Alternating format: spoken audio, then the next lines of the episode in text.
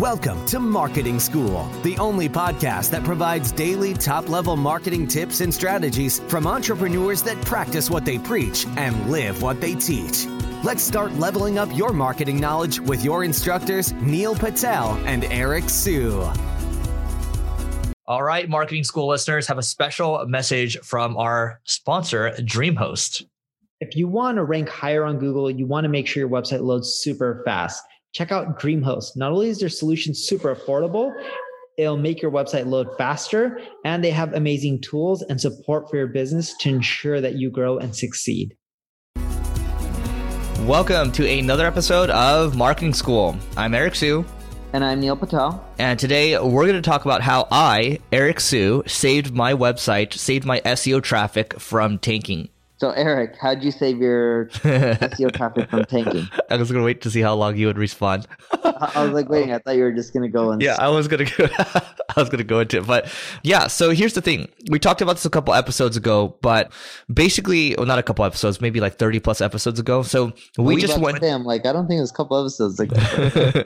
we did a redesign on our site, singlegrain.com, and basically what happened was I did not give my developer a checklist to go with, right? And so what happened was, you know, I can't expect people to read my mind to understand everything I know about the website. And, you know, I understand the history the most, at least, you know, being at you know running the website for the last couple years right? So here, here's what happened.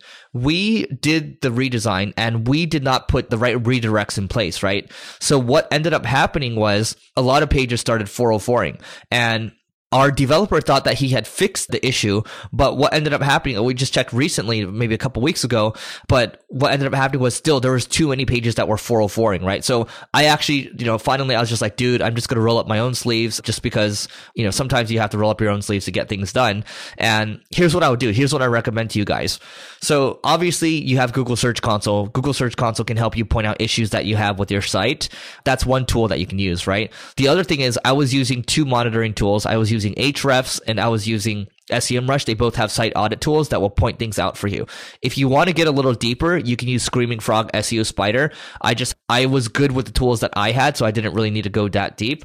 But using those three tools combined where my developers didn't really they weren't really aware of the features that they had they pointed out all the 404s all the issues and then from there our developers were able to pinpoint all the 404 issues. And once once i was able to fix those because i was monitoring my traffic every single day. My, my traffic i basically when i didn't fix those i dropped by about 30% but the traffic started to come back and it's been you know recovering ever since. So that's one of the key things. You have to make sure that you don't break the url structure that you have. Otherwise at least in my case for this round, I lost a ton of traffic. But once you get it right again, you know, Google's going to give you that credit to make a comeback. So that's what I would say. That's probably the biggest thing that happened. And I'm happy to elaborate a little more. But did you have any questions for me, Neil, before I go on?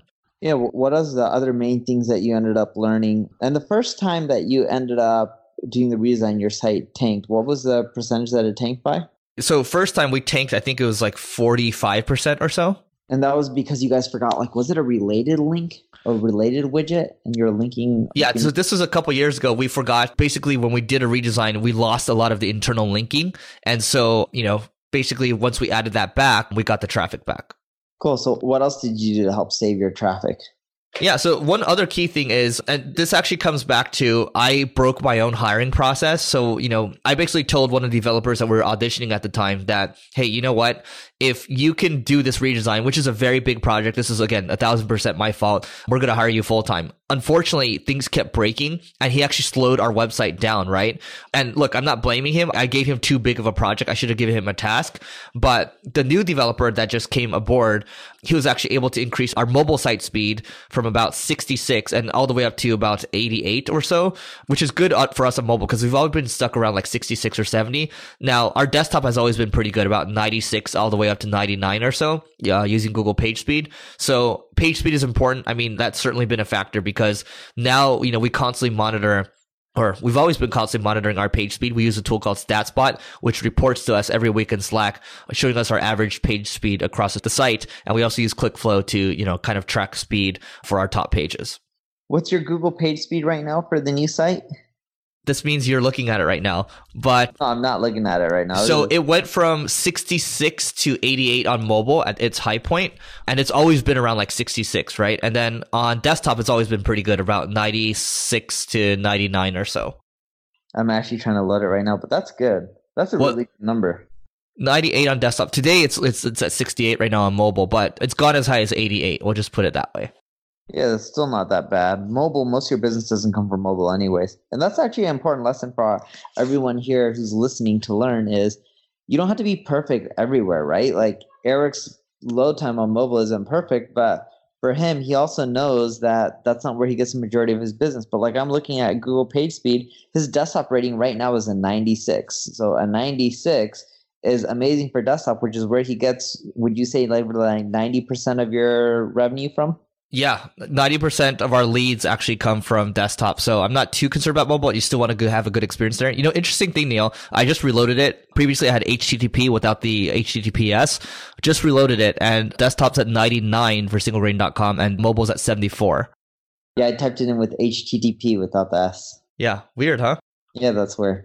All right. So look, guys, I would say if you don't want to duplicate my mistake, make sure that you're actively managing it. You, you don't be stupid like me where I break my own hiring process, give a massive project to developer in testing, and then make sure that you are monitoring all of your redirects, all of your internal links, your URL structures, all that stuff. Especially if you're the one that understands SEO better, don't assume that your developer is going to know everything about SEO because look, this is your craft. This is your traffic. This is your website. This is your livelihood. Don't let that go into the hands of somebody else. Don't make my stupid mistakes. All right, Neil, go for it. Well, if you need help growing your business, avoid the mistakes that Eric and I have made in the past, and we've made a ton of them, and we can save you from which will cause you to grow faster, make more money. Check out marketingschool.io slash live, where Eric and I will help you personally. We appreciate you joining us for this session of Marketing School. Be sure to rate, review, and subscribe to the show, and visit marketingschool.io for more resources based on today's topic, as well as access to more episodes that will help you find true marketing success. That's marketingschool.io. Until next time, class dismissed.